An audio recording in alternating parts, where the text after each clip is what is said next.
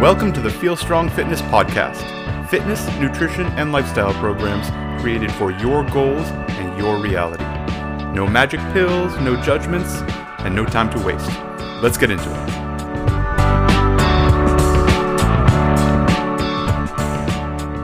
Hello, Justin from Feel Strong here. Thank you so much for tuning in, pressing all the buttons to put a podcast in your ears.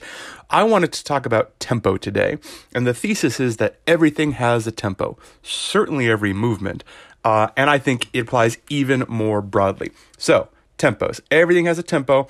Every movement has three parts. Just get this out of the way so we can use the right words. The first tempo we'll talk about is the eccentric.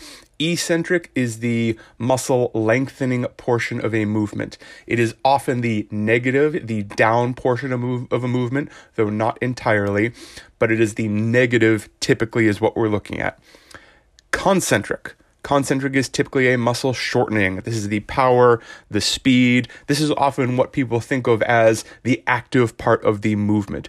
It is the standing up of the squat. It's the pulling the dumbbell up to your shoulder of a curl. It's as that muscle gets shorter. That's what we're doing. Isometric is also a part of every tempo. Isometric is the hold. It's a rest, it's being static, it's bracing, it's control, staying still, and you can add isometric holds into every movement. But for our purposes, we have eccentric, we have concentric, and we have isometric. So, what's the point? What are these useful for? Every movement, let's take a squat for example. Every squat you do has these tempos. Whether you're paying attention to it, whether you're timing it, whether you've even heard about this before this very moment, if you put a bar on your back and squat down and squat up, it takes you a certain amount of time to get to the bottom. You spend a certain amount of time at the bottom, and it takes you a certain amount of time to get up. Now, if you start adjusting this, you can start adjusting uh, how much work it is and what you're trying to prioritize. For example, let's say you're in the middle of a pandemic and you don't have access to all the weight you want. What if you wanted to, with whatever limited weight you're working with, do more work, get more resistance? Well, what if you then found out that the eccentric portion of a squat is actually literally more work? It does more damage to the muscles than the concentric portion of a squat. So if we add some tempo onto that eccentric, let's say we make it take three full seconds to get to the bottom of your squat, before you explode up, we add that on top of whatever limited weight you have you're squatting with, is going to be harder. What if your problem is that uh, you uh, generally get unstable at the bottom of a squat? You tip forward, uh, your hips go one way or the other, you have a hard time controlling where your knees are tracking, you're generally just not super stable. Well, why don't we isolate that like we do with any other movement? This comes up, weightlifters, uh, Olympic weightlifters especially, uh, resonate with this stuff really well because they're very used to breaking down their movements to its small components. They work on liftoffs, they work on first, second, and third pull only movements, they work on only lockout movements. Powerlifters to a degree also. But if you haven't done this before, imagine that same back squat. We're talking about an isometric stability work. What if you got to the bottom of your back squat, and you stayed there for three seconds. I'm just using three seconds as an arbitrary number. It's kind of a medium amount of time to stay down there. Not super fast, not super long, but enough that it's definitely going to change the stimulus of the movement. If you come down to the bottom and you have to stay braced, stay in control all the, uh, for that entire three seconds, and then stand on up, you will become more stable at the bottom of the squat. Your strength endurance will go up. Your control will improve. Your the power you have in those static positions will let you own those positions. When you own those positions, you can move on to greater weight, more reps, whatever it is you're working for. Concentric, super, super useful still. We don't mess with the concentric tempo as much, but occasionally as everything else, as with everything else, it entirely depends on your goals. I will usually only mess with the concentric portion of movements if uh, someone is, I will do this with bodybuilding if we're really concerned about time under tension and maximizing the contraction on every single rep, you know, imagine a curl, but we're doing three seconds on the way up, or a bench press where you take three seconds to get to your chest and then three seconds to get to the top. Really forcing that muscle to contract slowly and spend some time through that entire contraction. But sometimes working with speed, sometimes working with functional fitness people, CrossFitters, things like that. Sometimes we will absolutely mess around with the tempos so that they can prove that they are in control, find that stability, make sure every single rep looks as good as the last one. These tempos apply to everything. I find the weightlifting an easy example to give that typically resonates with people. Uh, but in weightlifting, everything has a tempo. In gymnastics, everything has a tempo. If you're not training your gymnastics with tempos, you're missing a whole other range of possibilities for your training. If you're doing ring dips, that's all well and good. But what if you had to spend five seconds at the very bottom of a ring dip? Can you see how that would build shoulder stability in what is typically a fairly weak position for people? How it will build shoulder endurance? How it will make that rotator cuff stronger so you are less likely to get hurt? Can you see how spending time at the bottom of a ring dip translates to a ring muscle up and landing in that deep bottom position dynamically? If you can do it under control, you can do it for time, it's going to be much easier to do dynamically. And this translates with everything. This translates with handstand work, this translates with core work. Certainly, if we're uh, messing around with body composition, trying to lean people out or add muscle, uh, playing with tempo can be extremely useful for these things. Stability and control, single side work. If you are not good at pistols, if you have one shoulder that is a little wonky compared to the other, start messing around with tempo work. I love, especially that eccentric, start there. But if you take a kettlebell, now do now put that kettlebell bottoms up so bell in the air, you're holding on to the handle. Lock it out overhead. Hold that for three seconds. Take three seconds to return it to your shoulder and press it out as fast as you can overhead without letting that bell flop over and whack you on the forearm or your inner arm. Keeping bottoms up. Awesome stability exercise. Also something that you can get a lot of bang for bang out of it without using a ton of weight bottoms up work, especially with a tempo, you're probably not using a ton of weight. And I hope you can see how all of this applies to being stuck at home. Philadelphia gyms are still closed. We can do some outdoor classes and things like that, but it's not the most useful on a cold and in the cold, wet winter, which is where we are right now. So I have lots of people who either have no equipment. So essentially, we're doing stuff with books, water jugs, backpacks filled with things, or very limited equipment. They have a kettlebell, they have two dumbbells, they have, you know, one resistance band, things like that.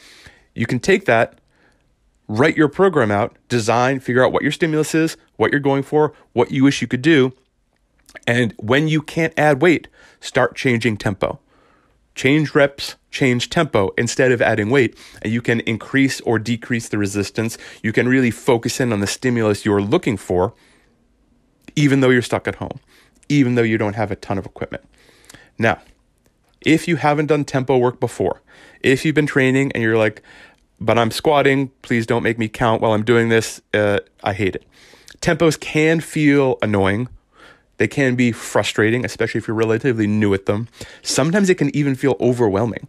You lose count, or it feels like too much, or suddenly a movement that you're very confident in suddenly feels very uncomfortable or awkward or weird because you've never actually spent time at the bottom of a push up holding tension with your chest just a millimeter off the ground and then pushing up again. And now it's really hard. And now you're not as strong in that position. And you used to have, you felt pretty good about your push ups, and now you don't feel so good about your push ups. Recognize that we're not making you weaker. And we're certainly not trying to make you look silly or ridiculous or feel bad. This isn't a trick, but it is shining a light on some potential weak spots, some potential stuff that you can work on. And isn't it cool to find out some stuff you can work on, especially if you're one of those who is in a limited equipment, stuck at home situation? If you found out you could improve your bench press, improve your push ups, improve your general pushing strength by just hanging out in the bottom of a push up for three seconds times eight reps times three sets. Do that twice a week. It's going to be a bunch of work if you're not used to it. And that's so cool. You're going to feel it in your triceps. You're going to feel it in your chest. Uh, ideally, you're staying super tight. You should be braced all the way through. So, this is also going to fatigue your core. Tons of work, tons of bang for your buck out of adding a tempo to a simple bodyweight movement. If you find the counting really hard, if you find the counting really frustrating, and you don't have access to a clock, lots of people the easiest way to do this is just to set your set a clock up, set your phone up with a stopwatch rolling, watch that, and because your three seconds that you count in your head when you're squatting down, one, two, three, that's not three seconds. Three seconds is much more like one, two, three, and then you hold at the bottom or not, whatever your tempo is. Remember, we have those the isometric into a uh, into eccentric, into isometric, into concentric for a squat. That is. You can, if counting is too hard and you don't have access to a clock, just start fast, medium, slow. Right. So if you're doing the push-ups, you're gonna okay. I'm gonna do sets of five push-ups, but I'm gonna go down medium and whatever medium is to you. It should be in control, paying attention to position, not super fast, not super slow. And remember, you can adjust all of these tempos. You can adjust the eccentric. How long do you go down? You can adjust the isometric at the top and the bottom. There's two isometric portions of almost every, of pretty much every movement. There's the beginning and the ending of the movement, where you start from, where you're going. So the top of a push up looks eerily like a plank bottom of a push up, that support position we just talked about, those are both isometric portions. The lowering is the eccentric, the raising is the concentric, and there's essentially infinite variations. If you take five seconds to get to the bottom of a push up, spend five seconds at the bottom of a push up, and come up as fast as you can, those five push ups, that's just, that's gonna be almost a minute of push ups. When's the last time you did push ups for a minute? I bet it's been a while. And having it be these slow, controlled reps, you get a huge amount of work done in under a minute. So, we've been going on about tempos. I'm not going to beat this horse to death, but I would encourage you to look at the rest of your life and notice that everything has a tempo. This mindfulness, this just noticing that you're in control of what you're doing, and that everything you're doing takes a certain amount of time and how you approach it, how you go through it, how in control you are as you roll through these moments, these events, these interactions, these relationships in your life can be really useful. Are you rushing through it without paying attention to how you're doing it? What if you take a moment and deliberately slow it down a little bit? What if the next time you ask your significant other how their day was, you change the way you do it? What if you deliberately take several more seconds to ask the question about how they were? Will it help you notice more their answer? Will it help you notice their answer more? Will it help you formulate what you're actually trying to ask? Are you entirely paying attention to the conversation? When you interact with people at work, are you? How involved are you? How mindful are you? How present are you in this situation? And I'm not trying to spin this off into a new philosophy, but I am saying that everything has a tempo. And if you take the time and you notice these things, it can be really useful. It can give you control and you can build strength in new positions. Super important, super useful. I hope this has been of some use. Let me know how you like it. I really appreciate all the feedback so far. It means a lot to me. Feel free to hit us up on Instagram, Feel Strong Fit. Check out the website, feelstrong.me. We are continually revamping that, making it easier get in touch with us.